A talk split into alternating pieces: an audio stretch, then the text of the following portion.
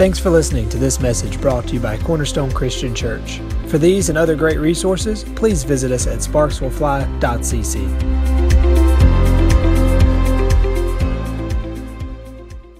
This morning. I love you, buddy.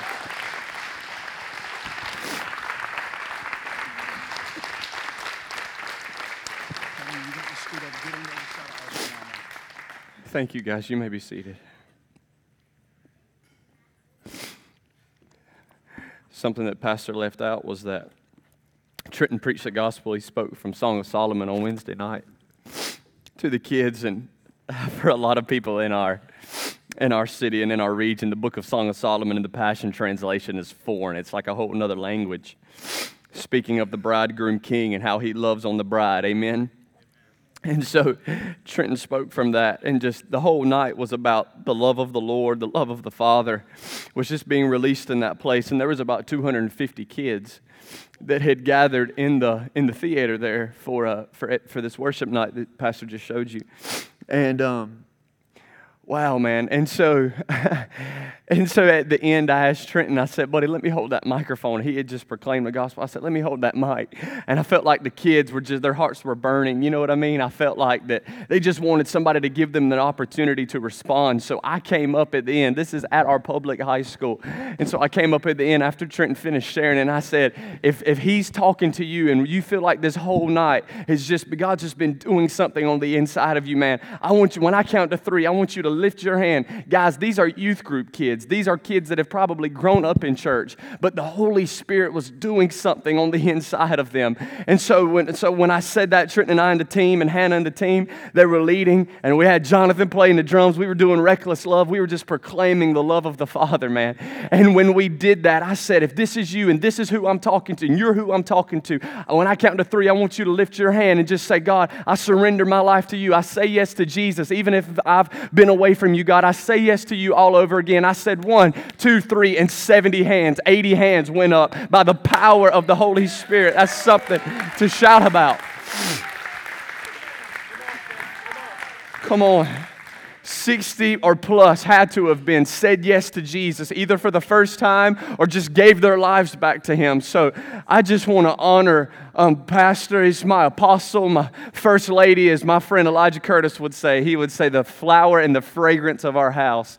And so, so many times the first lady gets unnoticed, but she's the one working behind the scenes. And when he's discouraged, Miss Cat's the one that just comes and blows the fresh wind upon him. So we honor both of them and their family. So let's just, why don't you just grab the hand of the person sitting next to you. We're going to pray. And I got a little bit of time here, and so I do feel like I have a word from the Lord, and my spirit is just really broken. It's been broken all week. Every time that I've been with the Lord, I've just been weeping. And um, I know that this word came from heaven because the way that Matt and the team just admonished us this morning, I feel like the, I feel like God came in and just re-identified who we are in Christ, and then the joy of the Lord comes in. Come on, how many of you know that when we know who we are and we know that we belong, that we are children of God, that's when we begin to walk in the fullness of our destiny. Amen. Yeah. So, God, I thank you for the joy that's in the room this morning, Lord. Amanda, if you'll begin to play. Holy Spirit, I just ask you just to come, Father, in a greater measure. I ask you to manifest your power in this place. I pray, Lord, that you would use me as your vessel. I am the instrument, God, that you are just simply playing. Play me to whatever tune that you would have to pray. God, I thank you from hand to hand and from person to person. Holy Ghost, you are moving in our midst right now. You are the miracle worker, way maker, promise keeper, the light in the darkness. We we proclaim that you are good and you will be good always. In Jesus' mighty name. And we said together, Amen. I know this is a little bit different, but I want Tara just to sing, even if it's the first verse and of this chorus. I just want us to just give worship to the Lord this morning before I sing this. This song has been rolling over in me, and I shot it to Amanda and Tara, and I said, I want you guys to sing this song this morning. And um, man, I just feel like the Lord is really doing something in our midst. And so, the seven churches where the angel of the Lord appears to the seven churches in the book of the in the book of Revelation. And each single chapter, guys, it says this in the Passion Translation it says, He that has an ear to hear, let him hear what the Spirit of the Lord is saying presently. Let him hear what he's saying right now. And, and I've got it underlined in my Bible where it says every single time. Let me tell you something. I don't claim to have all the answers, but one thing that I do know is that God is sustaining and establishing a move of the Holy Spirit. He is establishing family. Identification is being revealed to, to his people. Authenticity. It's going to look a little different and it might sound different than what you're used to, but I'm telling you, friend, let you just begin to ask the Lord from this moment forward God, I want to see what you're doing. God, give me eyes to see it. Give me ears to hear it. That's what Bartimaeus cried out. God, I want to see. And it was when he lifted his voice and didn't care about who was around him that he pressed past the crowd and God gave him his breakthrough. So this morning, let's sing that, guys. I know this may feel a little weird. Just, just close your eyes right now, even if you just want to open your arms. I sense that the joy of the Lord is here this morning, so let's just sing to him. Come on. Thank you, Lord.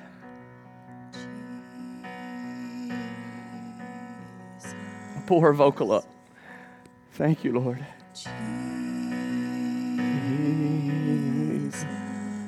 We honor you. Thank you.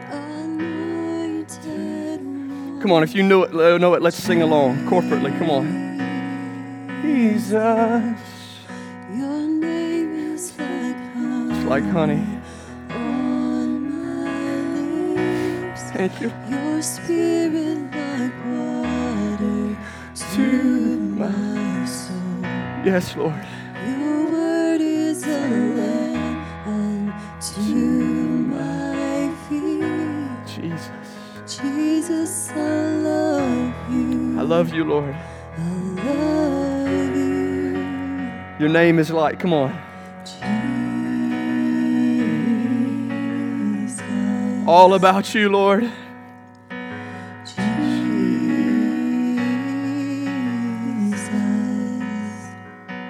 Thank you.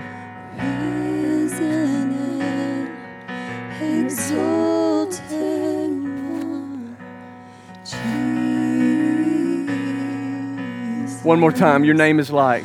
Your name is like. Come on. We love you, Lord. Your spirit like water to my soul. Jesus. Your word is a lamp unto my feet. Jesus, I love you. We love you. I love you. Jesus, I love you. We love you, Lord. Jesus, I love you. I love you. I love Your burden is light, God. Jesus, I love you. I love you. I love you. Thank you, Jesus. Holy Spirit, we don't want to just say, God, that we gather for you, but we want our lives to line up with what our mouth says. Because faith without works is dead. So, God, we don't want to just three, sing three songs, preach a good word, go eat chicken and go home. God, if you want to interrupt everything, we yield to that, Lord. We honor your presence, the main attraction, what we come to see and behold. Father, we're not going to be doing much preaching in heaven for the rest of eternity. We're going to be beholding the face of the bridegroom king. We're going to be gazing on the beauty, as David said in Psalm 91, that one thing that I desire, and that is to seek after. My soul pants after you, God. My soul longs for you, God, as Paul says. Father, we, we, we, we just want to be near you, God. We want to be close to you, Father. So we reach up and grab that that is with, with that what is within arm's reach this morning, and that is the kingdom. The kingdom of God is with hand. Who art in heaven, God? Your kingdom come and your will be done on earth as it is in heaven. We exalt you, Lord, in Jesus' name. Amen and amen. Amanda, that's good. Thank you. We may come back and do something at the end. I'm not going to preach long today. I want to speak for a moment to you guys off from the subject of the title of Mask Off taking the mask off. And if I could pick a subtitle for it, it would be Re Identification and Unveiling. Re Identification and Unveiling. Let's turn to Genesis chapter 25. We're going to jump right in the middle of this chapter and uh, we'll just see where the Lord takes us. We're eventually going to end up in Romans chapter 8. And so uh, we're just going to kind of go on a little journey. If you've not read the scriptures this week, we're going to do some scripture reading today. Amen? How many of you know that the word is sharper than any two edged sword? It has the power to change our lives. So in uh, Genesis chapter 25, we're going to examine and just kind of look at the life of Jacob this morning and how God kind of takes him um, just from being just really just a deceiver, and, and the, literally his name means heel grabber, a supplanter, one that deceives or is a trickster, and God re- just totally re- uh, restores his identity and gives him a whole new name. We're going to kind of go on this journey today, and um, I got some stuff that I believe is going to help us. Genesis chapter 25, verse 20, I'm reading out of the New King James. It says, Isaac was 40 years old when he took Rebekah as his wife, and the daughter of Bethuel the Syrian and the Paddan-aram, the sister of Laban and the Syrian. Verse 21 Now Isaac pleaded with the Lord for his wife because she was barren, and the Lord granted his plea. And Rebekah, his wife, conceived, but the children struggled to gather within her. Pay close attention there. But the children struggled to gather within her. And she said, If all is well, why am I like this? So she went to inquire of the Lord, and the Lord said to her, Two nations are in your womb. Two people shall be separated from your body. One people shall be stronger than the other, and the older shall serve the younger. And so, when her days were fulfilled for her to give birth, indeed there were twins in her womb. And the first came out red, and he was like a hairy garment all over. So they called his name Esau. Another translation says that he was like a ruddy man. We know that David was in like stature of that of Esau. He was a, a, a ruddy, handsome, good looking man of good stature. Verse 26, kind of like a kind of like pastor, right? Verse 26, afterward his brother came out and his hand took hold of Esau's heel. Play close, close attention there. This is in divine uh, direct connection to Genesis chapter 3 where God is speaking to the serpent and says that the enemy, that the Lord, that the people, that mankind are going to trample on your head. You're, they're going to bruise your head, but you are going to deceive them and bruise their heel. You're going to try to trip them up. So this is the same connotation here of what that means. And afterward, his brother came out and his hand took hold of Esau's heel. So his name was Jacob. His name literally means deceiver, trickster, supplanter, right? Isaac was 60 years old when she bore them. So the boys grew, and Esau was a skillful hunter, hunter, a man of the field, but Jacob was a mild man, dwelling in tents. And Isaac loved Esau because he, he, because he ate of his game, and but Rebekah loved Jacob. Verse 29, I'm almost done here. Now Jacob cooked a stew, and Esau came in from the field, and he was weary. And Esau said to Jacob, Please feed me with the same red stew, for I am weary. Therefore his name was Edom. But Jacob said, Sell me your birthright as of this day. So let's look up here at me really quick. From the moment that Jacob comes out of the room, he immediately is uh, he's immediately identified as someone who's trying to trip up the elder brother. We know that Esau came out first. We know that he was good looking. He was a hairy man. So just kind of set up this context for you, okay? Just give you an illustration of what we're talking about this morning. Then we have Jacob. The Bible says that he was a smooth-skinned man, probably that of a sensitive heart. He had a sensitive nature, but he was simply not grounded and rooted in who he was in Christ. So, verse 32 And Esau said, Look, I'm about to die, so what is the birthright to me? What, what, does it matter? Then, verse 33 Then Jacob said, Swear to me as of this day. So he swore to him and sold his birthright to Jacob. He just gives it to him. Back then, obviously, we know that the first, the, the birthright was a big deal. The, I, Isaac being the son of Abraham, we know that Abraham was the father, that eh, all of the descendants were blessed, his people were blessed. All that came, all that came from Abraham and, and of, of the lineage were blessed. So we know that Jacob was very concerned about getting the birthright. So he goes after the birthright and Esau gives it to him. This is where we get the story and the kind of the play on words and the pun that your mamas and daddies kind of told you when you were growing up. Don't sell your birthright for a bowl of beans. But I don't necessarily want to focus on the life of Esau this morning. I kind of want to look at the life of Jacob. So then Jacob said, Swear to me as of this day. So he swore to him and he sold his birthright to Jacob. And Jacob gave Esau bread and stew of lentils.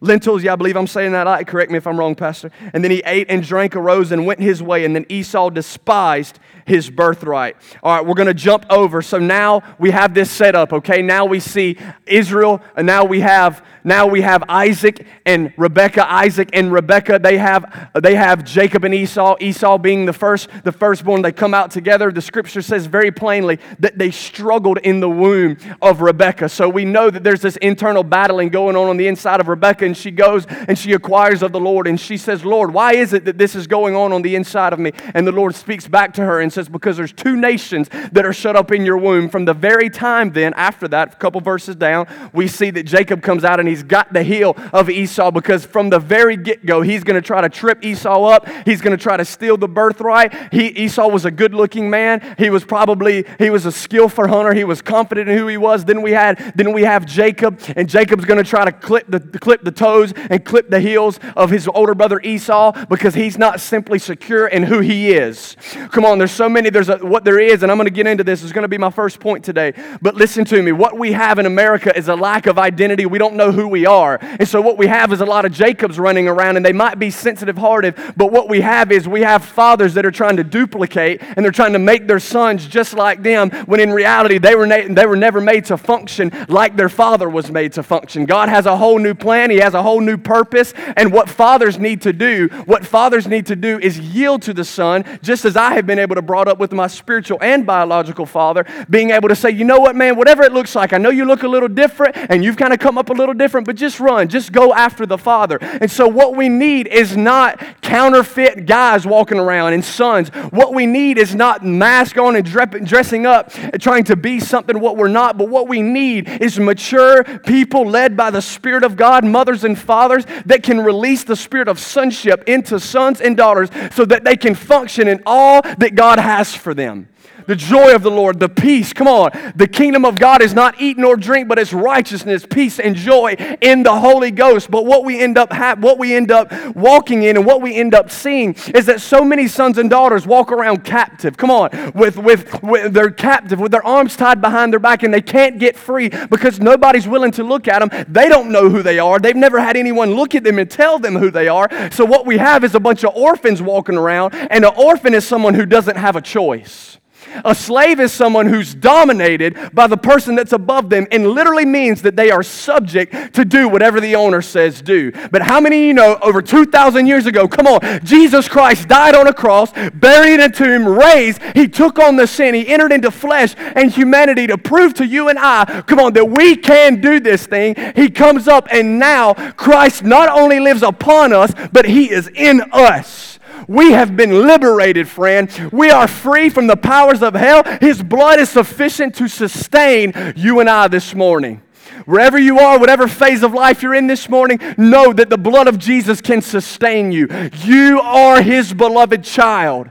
In the book of Matthew, the, I believe it's chapter 3, when Jesus gets baptized by John the Baptist, the very first thing that the Father does, boom, is release identity right to him and says, This is my beloved Son in whom I'm well pleased.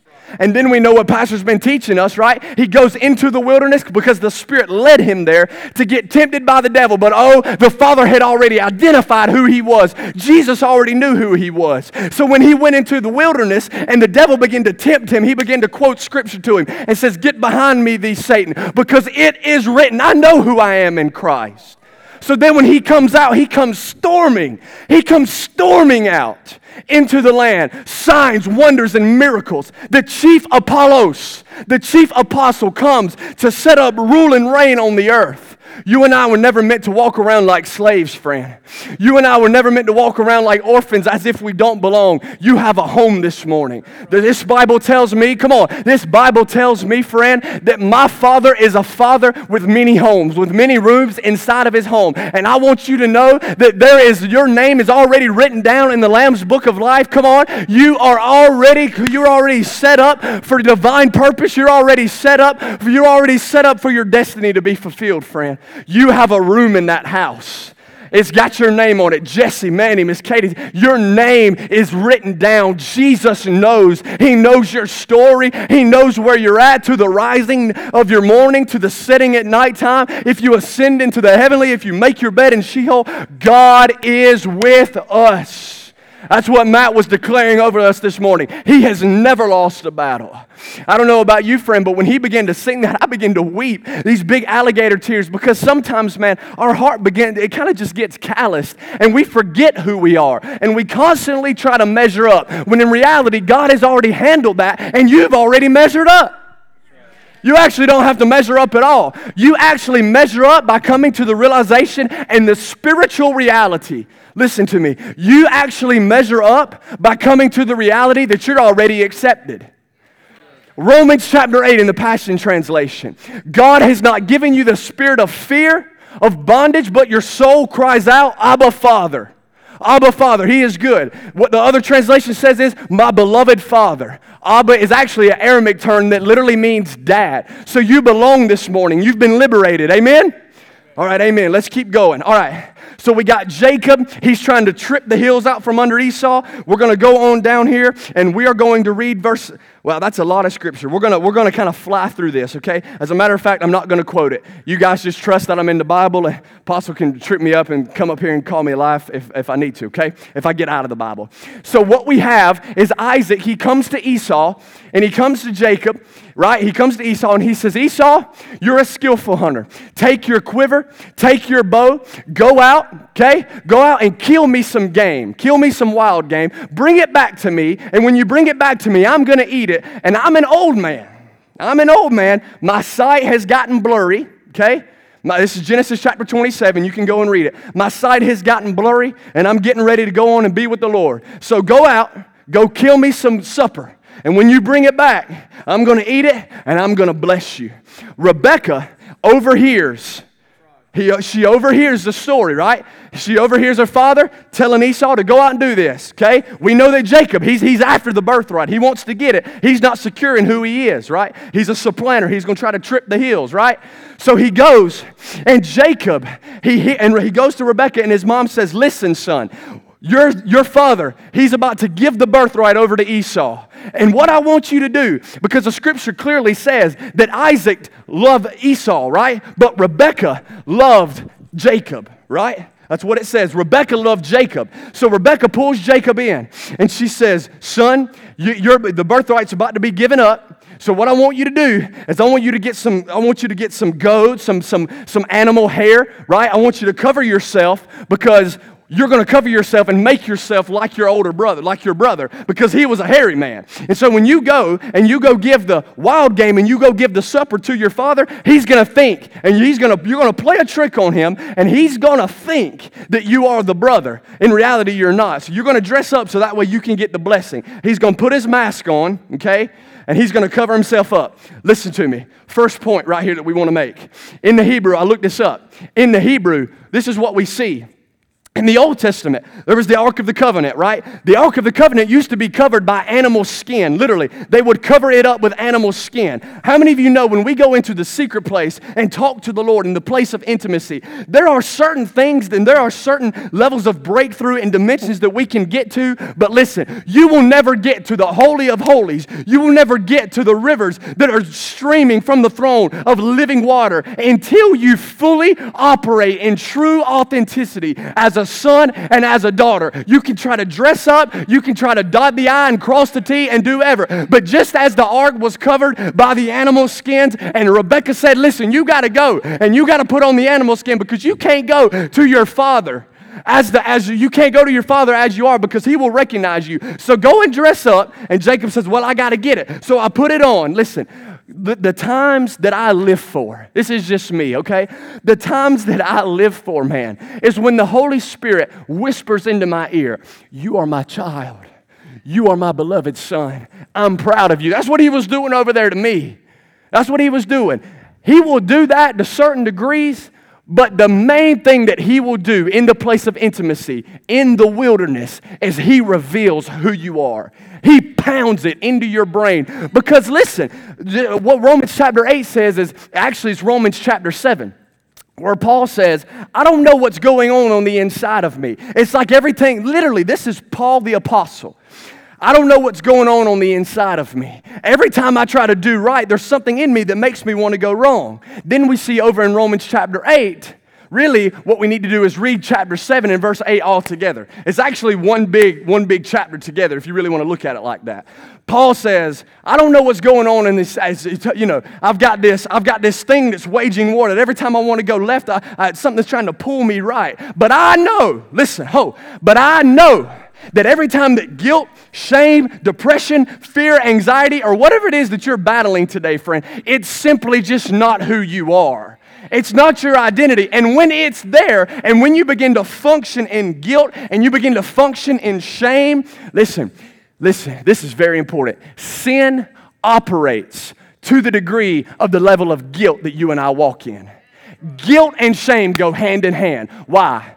Well, I made a huge mistake and I blew it this week. I stumped my toe. I cussed out the dog, the wife, my wife, the cat. I cussed everybody out. And, I'm, and so now what that leads us into is the state of guilt that I'm a failure, especially for us husbands, right? Especially for us dads, because we want to be a good provider. We want to be a good husband. And those of you, I don't have any children yet, but those that do have children, you want to be a good dad. And so what happens is, is failure begins to creep in. And you begin to say, you know what, man? Since I've already blew it one time, I'm just going to keep on blowing it. And what that happens, listen, that's just not, you don't have to believe the lie that that's who you are. When you're operating in guilt, you're just simply not operating in who you're called to be. You're just simply not operating in who you are. This is what God says about you, friend. You are the head and not the tail. Come on, somebody. You are above and not beneath, the beginning and the end, because He is the Alpha and the Omega. I will not be afraid, come on, of ten thousands of people that set themselves against me round about. Come on. Come on, He is my front guard and my rear guard. If I, wherever I go, you are there. You are a chosen generation. Come on, somebody. A royal priesthood. That's who you and I are. We are literally heirs of Christ. And if you and I can get this revelation, man, that it's not only Christ upon us, but it is Christ in you, the hope of glory, we'll start walking around like orphans with our heads down, but we'll start extinguishing enough light that somebody will start scratching their head and say, I don't know what's going on with that dentist guy, but he's just got so much joy that whatever's on his life, I got to get some of that. That's what happened to me. That's what happened to Matt. That's what happened to a lot of you in this room. You looked up on a platform or you turned on the television and the Spirit of God was moving and you looked up and you said, Whatever's on that person, that's what I've got to have. Or you were, you were just somewhere with a person and you noticed that there was something different about them. John chapter 1. In the beginning was the Word, the Word was God, the Word was with God, right? Verse 1, skip, chapter, skip verse 2, go to verse 3. In him he is life, and the life was the light of men. The light of men shine forth into the darkness, and the darkness comprehended it not. You and I are called to extinguish a degree of light that no darkness can stand. Where God is, there can be no darkness. Light cannot function in the dark. Darkness cannot function in the light. Matt told you this morning because God, you cannot whisper. The enemy cannot whisper away what he has said in the light. For you are the Lord, the glorious one, the faithful one. This fires me up this morning. I want to listen. If you were here on Wednesday night, I talked about being drunk on hope, man. Let's be drunk on hope. Let's be drunk on hope. What is hope? Hope is you may not see it, but you believe that something good's going to happen. I believe that things are changing. Come on. I believe that things are shifting. I really believe this stuff. And I pray that you do too. But the first thing that we have to be established and rooted in, friend, is that you're a son and that you're a daughter, okay? So we see this in the life of Jacob. Jacob goes out. Help me, Holy Ghost. Jacob goes out and he's going to put on the, he's going to put on the covering, right? He's going to put on the animal skins. He's going to dress up like his brother. He goes because his father Isaac, he, he's weary and nigh. He can't, he can't recognize who he is. So Jacob goes and he gives it. He says, Bless me now because I've gone out and I've done what you've asked me to do. And I want your blessing. So go out and I want, and, and so go out and kill it. So that's what Rebecca says. Rebecca gives Jacob the command, go, dresses him up, and now we're off. Okay, so he goes and he gives the wild game to dad. Dad says, Dad releases the blessing. Are you like my firstborn? Because my firstborn is a hairy man. But you're but my son Jacob is a smooth skinned man. So we know that Jacob was dressed up. That's the reason why we're preaching from the topic of mask off today. We want to live a life with no mask. It's not Halloween anymore, friend. You don't have to be somebody that you're not. God calls you righteous. Oh, God calls you lovely. He calls you a holy lover of God. The sun is shining on this company of people this morning, and he is screaming from the rooftops of heaven, You are my son. You are my daughter. And there is nothing that you can do that can separate you from my unfailing, unshakable, and unmovable love. He's good and he'll be good always. His love and his mercy endure forever. It goes on and on forever. All right, so so what we see, so what we see is Jacob's dressing up like his brother. Listen, moving on here. 19.7 million children in America do not have an active father in the home. 19.7 million children do not have an active father in the home.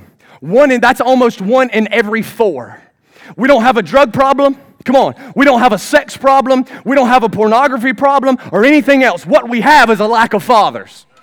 What we have is a lack of fathers. And I want to share something personal to you this morning, man.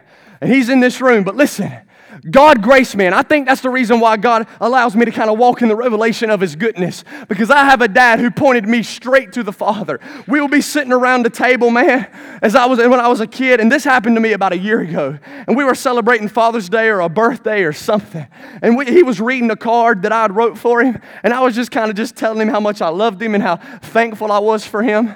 And so he's reading that card, and I, I, I felt like the Holy Spirit dropped this down in me, and he said, "You see, son." He said, You see, I gave you a father that points you right back to me. That's what fathers are called to do. Not to say, me, me, me, turn yourself into me. I want you to be like me. No, I want you to just get as close to the Father as you can because He is kind. Come on, He is gentle, He is loving. He's always available. Hey, uh, listen, He is holy, friend. God is holy. He's a judge. He is righteous. I think it's like 70 something times that He's a judge. But God the Father, or Jesus Himself, refers to the Father over a hundred times as my beloved Father. So he is holy, friend. Don't get me wrong, okay? He is holy. And God has revealed his holiness to me, and I pray that he has done that to you. He is holy, he is just, and he is righteous. But I want to tell you something today, friend. Listen to me and hear me loud and clear. Just as much as he is holy and just as much as he is judge, oh, I feel this. He is Abba. He is dad. We have not received the spirit of fear. We are not orphans, but our soul cries out, Abba, Father. No matter, no matter, ah, no matter what, what the world may throw at us when guilt and shame and failure and this thought pattern of just I'm a nothing, I'm a no good, I'm a nobody, I'll never measure up. The scripture says in Romans chapter 8 in the Passion Translation, in the Passion Translation, that we have been co-crucified with Christ. That's the re- listen, water baptism, I'm all off my rocker. Listen, water baptism is not for you to get a little wet and say, Well, I'm saved, so I have to do this proclamation thing where everybody has to see that I've been baptized and I shake hands with the preacher and then I go home and now I'm a good person. No, listen, God wants to kill you, friend. That's what He wants to do. Pick up your cross and follow me daily. So, water baptism, literally, we are buried with Christ. Do you know that? You and I have been buried with Christ. We were on that cross with Him. We were there with him, buried, on, buried in that tomb. And just as he resurrected, you and I resurrected too. We are with him. Ephesians chapter 2, man. Ephesians chapter 2. We are seated with God in heavenly places. You have a seat at the table. You have a seat. You have a home in Father's house. He is available. He is open. He's never disinterested in what you in what you have. Listen, I'm just going to go off my notes. Listen to me. David David had his identity long before he ever got to Goliath. David knew who he was. Why did he know? Why? Because he was on the backfield of the desert giving worship and thanksgiving to God. And as he was giving worship and thanksgiving to God, God was constantly, time and time and time again saying, You're my son, you're my son. And he was given affirmation, You're my son. So then when the lion came, come on, when the bear came, when Goliath came, he knew that he was a son and his father was going to fight for him. The battle is not mine, but the battle belongs to the Lord. A thousand may fall at my side, 10,000 at your right hand, but it will not come nigh you. Come on, it will not come near you. So, what we have is a lot of sons and we have a lot of daughters that grow up with no identity. They don't know who they are. Gavin and I are mentoring two young men right now. There's six of them piled in one home. Four children are sleeping on the bed. Father is absent. He's not there. So, what Cornerstone's gonna do is we're gonna put a bed in their home and we're gonna love them. We're gonna tell them that you know what? That you know what? You are accepted. And I know that you may not have received the affirmation from your biological father, but we're gonna give it to you. I'm sitting at Maury's with my wife on Friday night. She likes sushi, I don't like sushi. We're sitting at Maury's. I don't know who likes raw tuna. If you do, God bless you. I'm sure that there's a place in heaven for you too. But, so we're sitting there, she's eating sushi, we're talking. You know, things are busy, we don't get to talk much. So when we do get to do that, I look forward to it.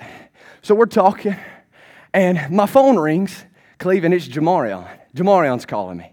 And it's Tay. He said, Hey, Pastor Stan. I said, Hey, buddy, is everything okay? He said, Yeah. He said, This Tay. I said, What's up, Tay? You good? He said, Yeah, man, I'm good. He said, But I just wanted to tell you, I passed my social studies test. I said, I said, Well, I don't believe you. I said, I don't believe you. I said, Take a picture of it. I'm going to show Miss Abby. He took a picture of it. Joker made a 100 and an 85. We were concerned that he wasn't going to get to go on to the eighth grade, but we took him to the movies last Sunday, and me and Gavin started talking to him. We said, Buddy, you're going to have to study now, or you're going to have to repeat the seventh grade. Joker goes into his room, he starts to study, and he goes and he makes 100 on the test. All because little old me decided to believe in big old Tay. Come on, man. Comparison, comparison, comparison. Well, how many likes do I have? Well, who commented on my picture? It's the world that we live in, friend. Instagram and Facebook and Twitter will be the death of sons and daughters. When God came, when God came to the earth, he came preaching this message as John the Baptist did. Per- repent, for the kingdom of heaven is at hand. Repent means to change the way that you think. If you and I are not are not ever going to decide to change the way that we think, we'll live within arm's reach of all that God has for us. We'll live, we'll live just as close as that chair right there, but we'll never fully lay hold, like Paul talks about. We'll never fully lay hold of being not conformed by this world. Come on, but be renewed by the transforming of your mind. We'll never, we'll never fully walk in the destiny. And my destiny is that I'm a son. I belong. I've got a home. What happens at home? What happens at home? Those of you that were, being, that were fortunate enough to be raised in a home with a loving mother and a loving father or grandma or whoever, if you were fortunate enough to live in that home, you felt safe. As Pastor tells us, he's not going to tell Grant, John Bentley, and Asher that they can't go in the fridge and get what they want. They just know to go in there and get the fat, juicy steak if they want it. Why? Because dad's already handled that. And I've got news for you. Some, listen, man, I came by Cornerstone this morning to just tell you, listen to this skinny boy, listen. I came by Cornerstone to tell you this morning, friend, you belong. You, listen. And I also came to talk to some people that got a story. Pastor Jamie Tuttle, when he came, the first thing that he looked at Abby and I, he said this I sense that you've got a story. I've sensed, I sense that you've got a story. God rescued you from a lot of junk. Did he not rescue us? He rescued the both of us. And now, oh, and now I have the highest honor, man. I have the highest honor of getting to stand before God's people and preach this glorious gospel. A guy who was bound, a guy who was a drunk, a guy who was cussing every other breath, man. God totally reformed me. He transformed me from the inside out Because we must go internal. Internal must precede external.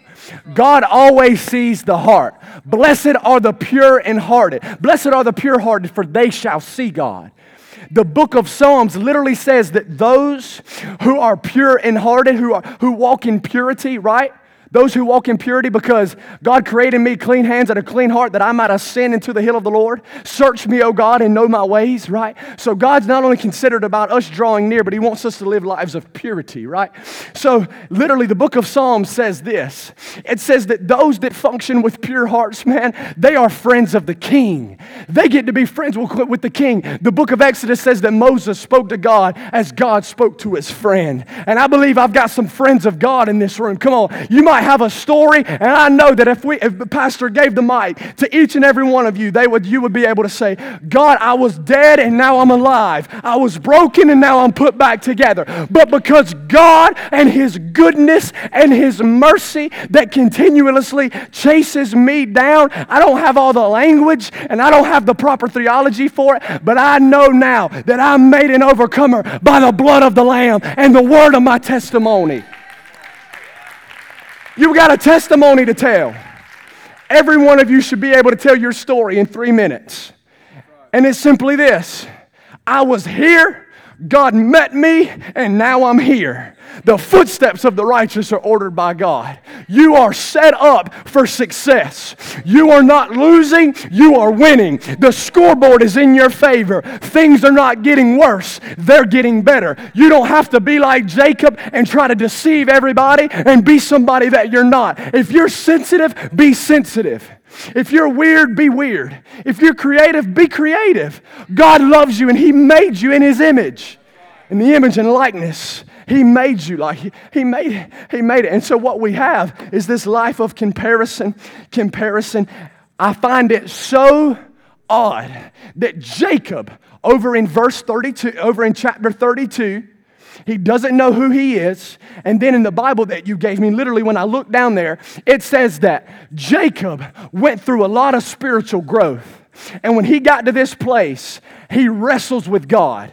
He wrestled with God, didn't he, Steve? And when he wrestled with God, the angel of the Lord popped his, popped his hip out of socket. And the scripture says that he walked with a limp. Listen, the wilderness is where the angel pops us on the hip. And we might come out of the wilderness with a little bit of a limp. We might come out of the wilderness and we might be walking a little different. But you go in as Jacob and you come out as Israel. When you come out on the other side of the wilderness, the, the grass is greener, friend. He re identifies you. That's what we need. What Apostle's been teaching us, that's why we need it. Because God, in the place of intimacy, when it's you and Him, He gives us identity. So that way, we can do what Romans 8 says.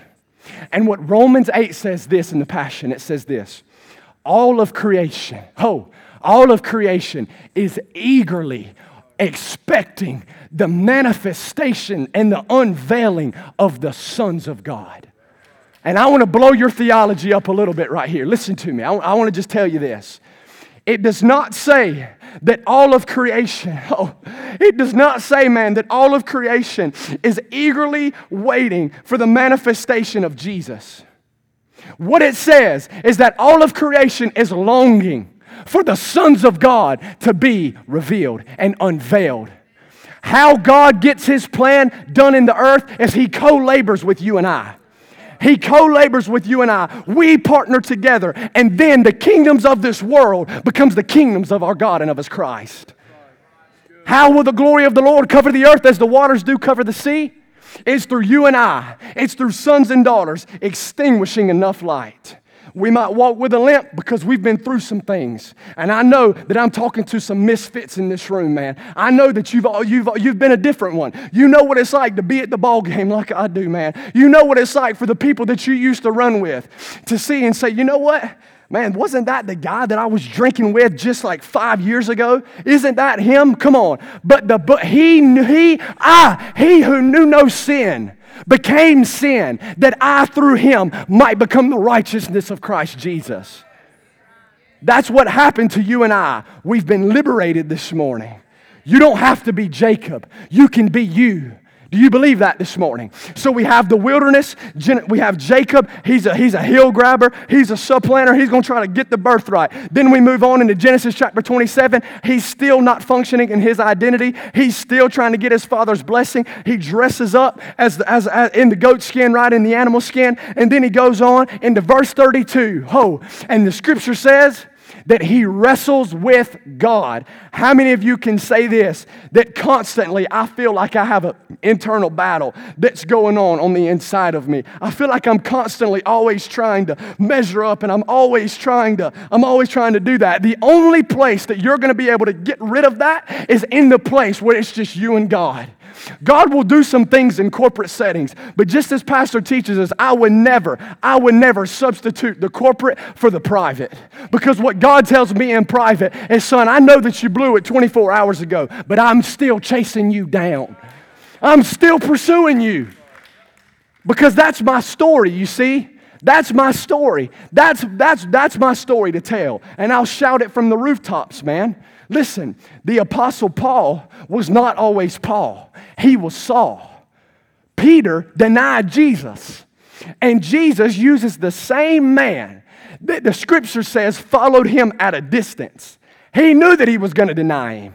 He uses the same man that denied Jesus, that denied him, to stand up at the Pentecostal headquarters in Acts chapter 2 and proclaim the name of the Lord. Then the men say, What must I do to be saved? These men are not drunk, as I suppose. We're drunk on new wine, right? Peter used that man for the kingdom. The Apostle Paul was Saul at one time. Saul was persecuting Christians and all types of negative stuff surrounding him. He has the, he has the encounter on the road to Damascus God comes down like a laser beam, boom, gives him a new identification. Now he's functioning as the Apostle Paul, which some scholars would believe, and probably all of us in this room, that he is one of the greatest, maybe the greatest men of God and disciple, apostle of Jesus Christ to ever walk the earth. But the Apostle Paul was not always Paul, he was Saul at a time. So, although we're moving forward in glory, let me and you and I, come on, let the sons and daughters of God never forget what happened back then. I know that the latter will be greater than the former, but don't forget what God brought you through. Come on, because the same God that brought you through that will provide the, the ram in the thicket on the next day. If he came through for you one time, he'll come through again. All of creation, Mr. Emmett, is waiting for the unveiling of the sons of God. Not only the earth, but the universe. The universe is a lot bigger than just the world. So, literally, that tells me that since Adam fell in the garden, sin, he te- Pastor teaches us this. How many sins do you have to commit? Zero. You entered into humanity being uh, having a sinful nature. So at that point, creation is cursed. And what creation needs, because I, I look at this stuff, it interests me. Why does everyone say that the world is just getting worse and worse and worse? It interests me because I want to believe, and I have this thought in my brain that you know what? I got to refuse to believe that. Because if I wake up every single day believing that the world is going to hell in a handbasket, then what kind of hope do I have?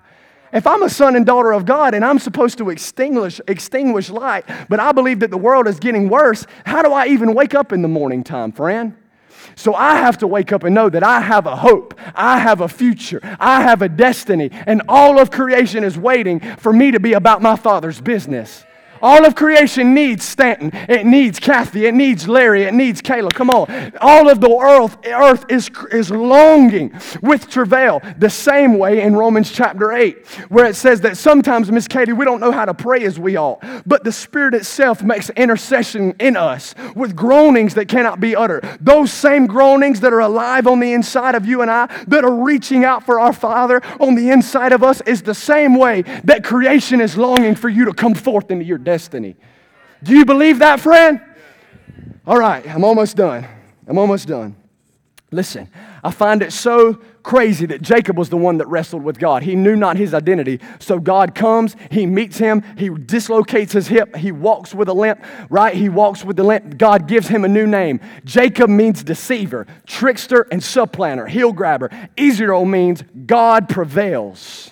How many of you can say that I have come out of the wilderness and I have come out of the low places in my life knowing that God changed my name? You, listen, listen, you are not identified by what your biological parents, friends, or what the television tells you. You have to know without a shadow of a doubt that I am going to walk in what this Bible tells me that I am the head and not the tail, above and not beneath, the lender, not the borrower a chosen generation, a royal priesthood. So when somebody looks at you and says you're just a failure, you're just a mistake, you're just a, you, God never sees you by your mistakes. He sees you for not what you've done wrong, but how beautiful you are to Him. He's not counting your sins against you, friend. And a righteous man falls nine times, but he gets back up. Whatever you've been through, the storm, come on, the storm was not sent from God to punish you. Come on, the storm came to help build some stuff on the inside of you. So that way, when you get there and you come out on the other side of that wilderness, you know that it had to be God and God alone. It had to be God and God alone.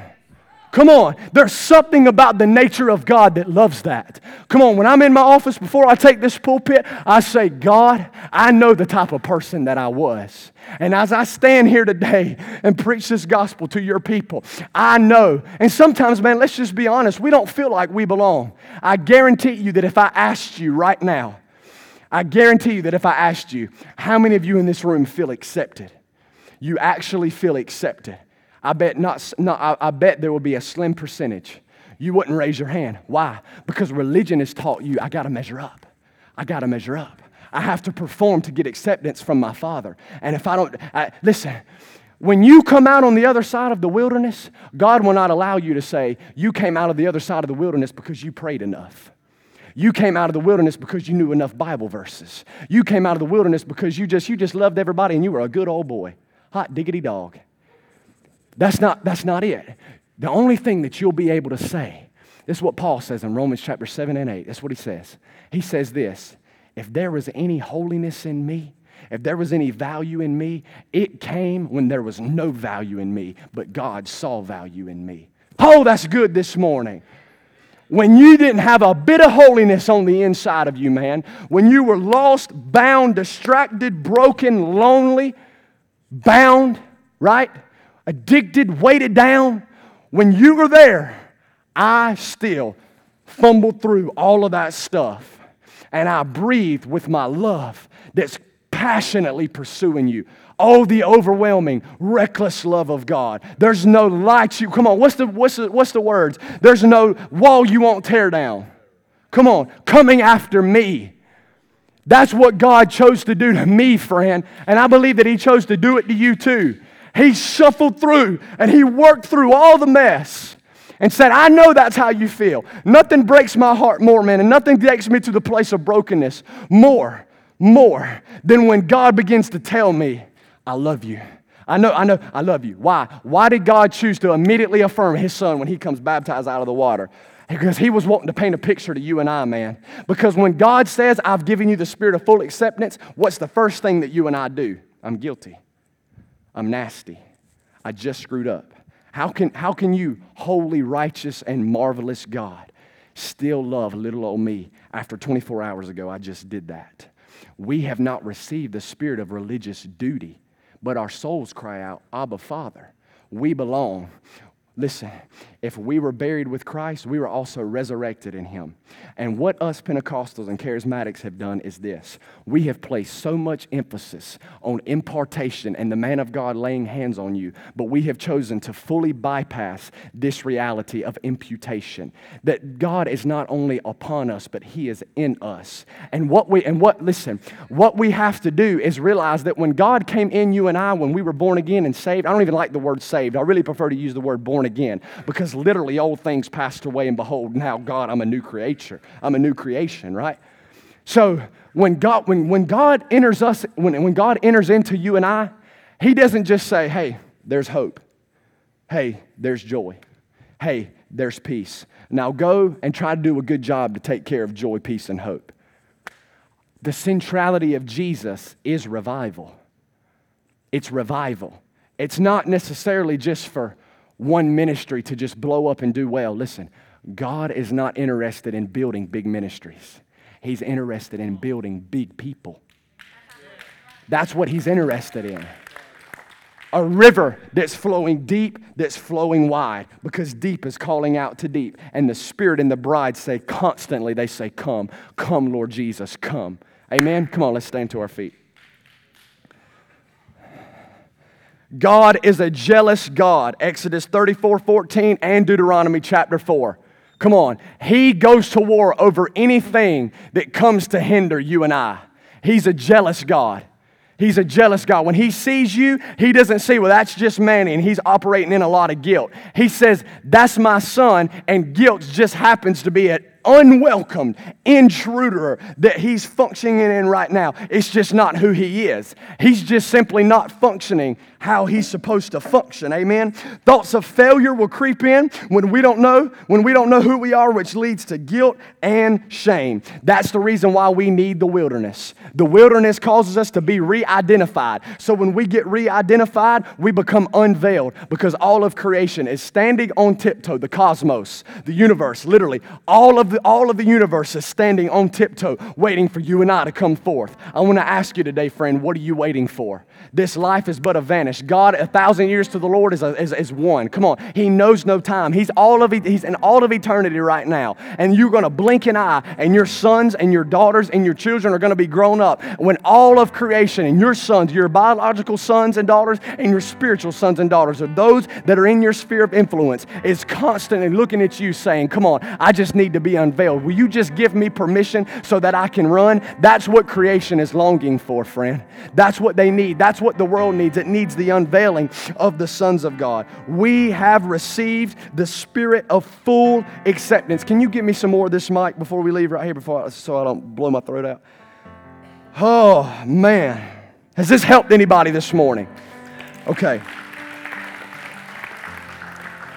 How did I get to where I am today? Because when there was no value in me, He gave me the spirit of full acceptance. If there was any holiness in me, it started when He accepted me. And there was no holiness in me or value. Oh man. Psalm 16, verse 3.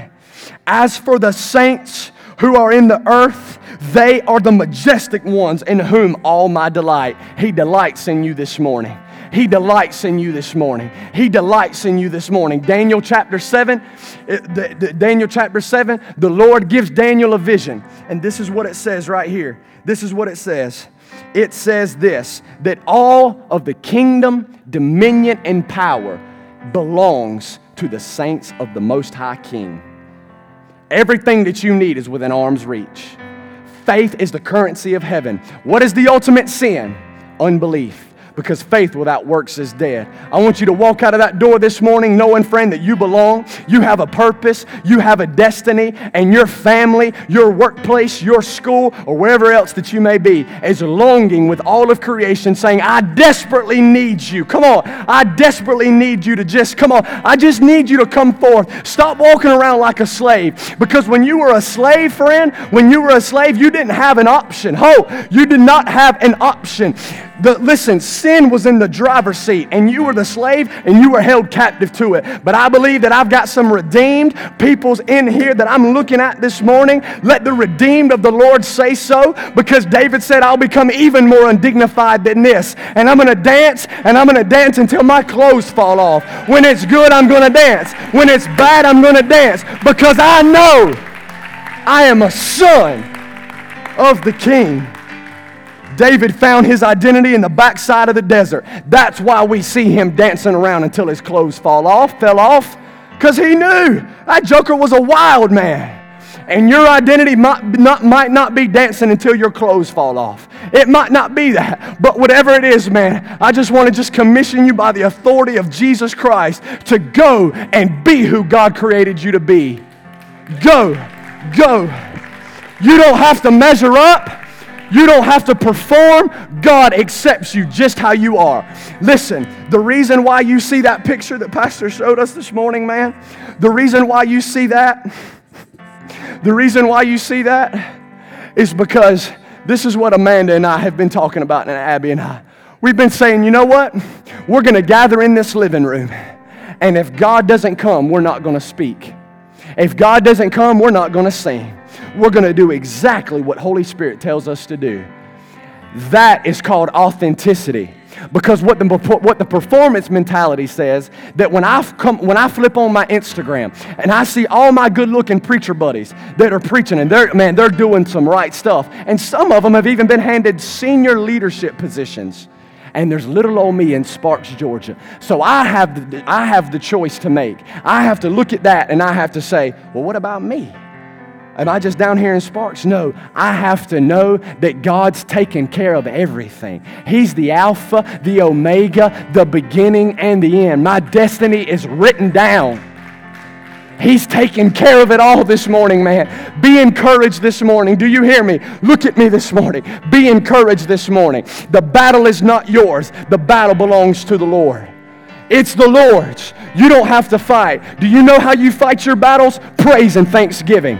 When you get down on yourself, friend, you go into that bedroom and you shut the door. And if you don't say, but thank you, Jesus, thank you, Jesus. I thank you this morning that I'm alive, that I've got a family. And because I'm alive and because you're with me and you're fighting for me, I have a destiny. All things work together for the good of those who are called according to not your purpose, His purpose. He doesn't just have one plan for you, friend. He has multiple plans for you. And if you've skint your knee before you came in here this morning, just get back up and keep going. Authenticity, listen to me, I'm done. Authenticity is the avenue that God uses for breakthrough. Authenticity, hear me. God's been dealing with me about this, man. I'm telling you. Authenticity is the pathway to the supernatural being unveiled in your life. What moves the heart of God, man, what moves the heart of God more than anything is when you look up at Him and you do what Hannah told you to do this morning. You just begin to sing to the Lord out of your own song. I love all the songs that we have to sing, and we're going to keep on singing them. But nothing moves the heart of God when you talk to Him like David said, Oh, and say, My God, my God, why have you forsaken me? But I know that you are holy and that you are other. Although I don't understand the purpose of your plan, I choose to trust you, Jesus. I choose to trust you. God loves and takes full delight and pleasure when we come to Him. Because unless you come as a child, you cannot enter the kingdom. We have to constantly come day by day, not by night, as little children, just saying, Dad, I need you. Come on, I know that you know God is holy and righteous, but do you know Him as dad? This stretches me, and I know it kind of messes with you. But listen, I want, I want to know God as holy too, but I don't want to just know Him as holy, man. I want to know Him as the loving Father that my Bible tells me He is. When I read the Song of Solomon, it doesn't tell me that He's sitting up in heaven as a statue with a hammer waiting to hit me on the top of the head. It tells me that His love and His mercy goes on and on forever. Come on, be captivated by his fiery eyes that are burning like fire. Be fully engulfed and developed and saturated and fully drenched in the love of God. First John, God is love. He doesn't just love us, he literally, friend, he literally is love. He literally is love. So we need the wilderness. The wilderness is a good place. It's not a ba- it's, it's a good place. It's not a bad place. When we go into the wilderness, God tells us who we are. Then we come out, we are functioning in authenticity. We know that we belong. Galatians 4. We have full access. Listen to me. When I read this, it changed my life. We have full access to everything that our Father has. Everything that He has, friend, you and I have full access to it. We get to have it. We get to have it. You have received the spirit of full acceptance. Performance and never measuring up gets swallowed. Come on. When one becomes rooted in the spiritual reality that you are acceptance, you are accepted in Jesus' name. In Jesus' name. Come on, if you if you will, let's just I don't know, let's just sing something. Sing something about the Father's goodness. Come on. Matt, if you want to, even you can come and sing no longer. So I just want to go our way rejoicing this morning. Thank you, Lord. I just I want to release some things quickly. Mahala, prophetically, this is what has been stirring in me. Mahala, where are you at? Raise your hand, baby, so I can see you. Mahala, listen. There's a Allison Edwards thing about you. There's an Allison Edwards thing about you, man. And when you worship, God is really pleased with it. He sees it. And when you worship your God, when no one is looking, He is smiling and singing songs of deliverance over you. Fully accepted, worthy, not a failure, beautiful in my sight. How could you fail? How could you lose this battle? How could you lose it when you've already been accepted? You're a winner. You're not a mistake. You're a, you're a winner, man. You're a winner and you're an overcomer. You comfort. I believe, Mahala, that there are some people on the earth that actually comfort the heart of God. And I want to tell you this morning, you're a comforter. You're one of those. Just like the lady broke the alabaster box at the feet of Jesus. Come on. And just like the lady washed the feet of Jesus with her hair, when you do that, when you do that, this is what the Father says. All of you others, come on, that are busy trying to measure up and perform, I see Mahala. I see Mahala. And when she gives me worship, it'll be written down for all of eternity, and your story is going to be told for the rest of your life to the glory of God. Can you believe that? Put your hands together for that. One more thing. One more thing. Miss Kayla Capan, I felt like the Lord said that there's a blacksmith anointing that's being released over your life. In Isaiah chapter 54, the scripture clearly talks about the blacksmiths and how they go and they form the weapon, they form the weaponry. And I believe that there's some intercession that you're doing in the private place that you may not be seeing in the natural. But just as Pastor's been teaching us about the wilderness, I believe that He's making crooked paths straight for those around you. And when you pray, the Lord hears it. I believe that you're peering into the third realm of heaven, and the kabod, the glory of the Lord, is going to surround your home. Even when you lay down in your bed at night, there's going to be dreams and visions. When you sit wherever you sit in that living room, when you and Larry begin to talk about the Lord, there's this glory cloud that's just resting over you where the goodness of God is going to be constantly just given to you. I see the supernatural. I see the supernatural being fully untethered and the blacksmith anointing a prayer warrior. I believe, like Hannah, you are going to cry out to your God and there's going to be birthing. Come on, there's things that are on the inside of you that you're going to birth that you don't even know it yet. I declare over you in Jesus' mighty name that the latter shall be greater than the former. I declare to you that the battle is not yours, but it belongs to the Lord. I thank you that you have not seen anything yet. He's still writing the story. The flower is not bloomed, and the blacksmith anointing rests upon your life in Jesus' mighty name. There are weapons, for the weapons of our warfare are not mighty, but they are not, not carnal, but they are mighty through God for the pulling down of strongholds. The violent, come on, the sons of God, they take the kingdom by violence because you, Kayla, have sought first the kingdom of God, and all that is all that comes with the kingdom of God is going to be given to you in Jesus' mighty name. Amen and amen. Come on, right now. Come on, right now. Let's just lift our hands to Him. Come on, we've sang to Him, and now He wants to love on you. We've sang to Him, come on, let's just get in some sort of posture of thanksgiving and worship to the Lord. We've, we've, we've praised to Him and we've sang to Him. And when, and when we sing things like, God, I've never met anyone like you, He looks at you and says, Yeah, but I've never met anyone like you. So let's just tell Him, Thank you for that righteous. Come on, let's not be in a rush. Let's take th- just three or four minutes. Matt's going to sing over us. Come on, turn everything up. Holy Spirit. I belong to you. Thank you, Jesus. Righteous Savior. I'm Beautiful I Father. belong to you. Never leaving, never forsaking us. Lamb of God. Thoughts inside, Holy Spirit. you're inside me. You're my reality. You are good, Lord. Faithful and true. Lion of Judah, Lamb of God. Jesus. I'm Fully accepted. Come on. Come on, there he is. Take us up, Matt. Come on. Just begin to lift your voices to him. There's a wave of goodness. Release, Lord, the baptism of love. Tsunamis. Rivers of living water. Jesus. Yes.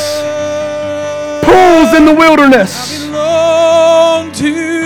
rivers from the rock, pools in the wilderness, streams in the desert.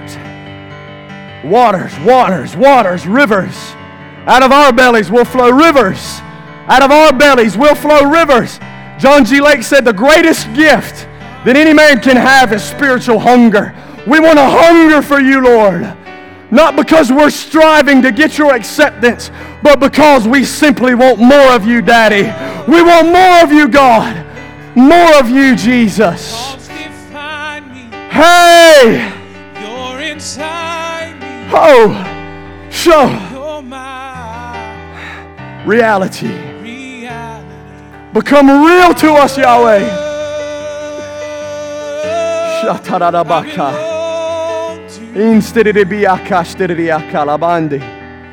Yay, yay, the joy of the Lord. oh, the joy of the Lord. I belong to you. The joy of the Lord. You never fall off your throne, God. Jesus. Thoughts define me. One more time. You're inside me. Yes. One of the things that the Lord has been doing in the place with Him, man, I can't get away from it from the beginning of this year. The reason why the Lord is restoring family is because He really wants you to know who you are. He really, really cares about you knowing who you are. The re- that's the reason why I said Wednesday night that I believe family is the wineskin. Honor is the gate that we will pass through. Honoring, honoring, honoring. But family is the wineskin, and it's what the Lord is doing. And I believe that the reason why I can't stop laughing and I can't stop crying when I come to Jesus is because He's trying to just release the fact that I'm singing songs of deliverance over you, my son. I'm laughing. What you think is hard is not hard. What you think is so just difficult, it's not difficult for me. I can snap a finger, blink an eye, or wave a feather, and it's done. It's over with. The battle is the Lord's. Father, I pray for an impartation and a release of joy. Come on, lift your hands one more time, and I'm turning this over. Father, I release joy for mourning. Father, I declare that we are taking off the spirit of heaviness and we are trading it for joy. I thank you, Lord, that things are not getting worse, they are getting better. I thank you, Lord, that we're going to get drunk on hope. I thank you, Lord, that I'm looking at a bunch of people that believe in each other. But, Lord, how will they know that we are your disciples? Because you love each other. I thank you, Lord, for a baptism of love being released over your people right now. How will they know that we belong to you, Lord? It'll be because we love each other.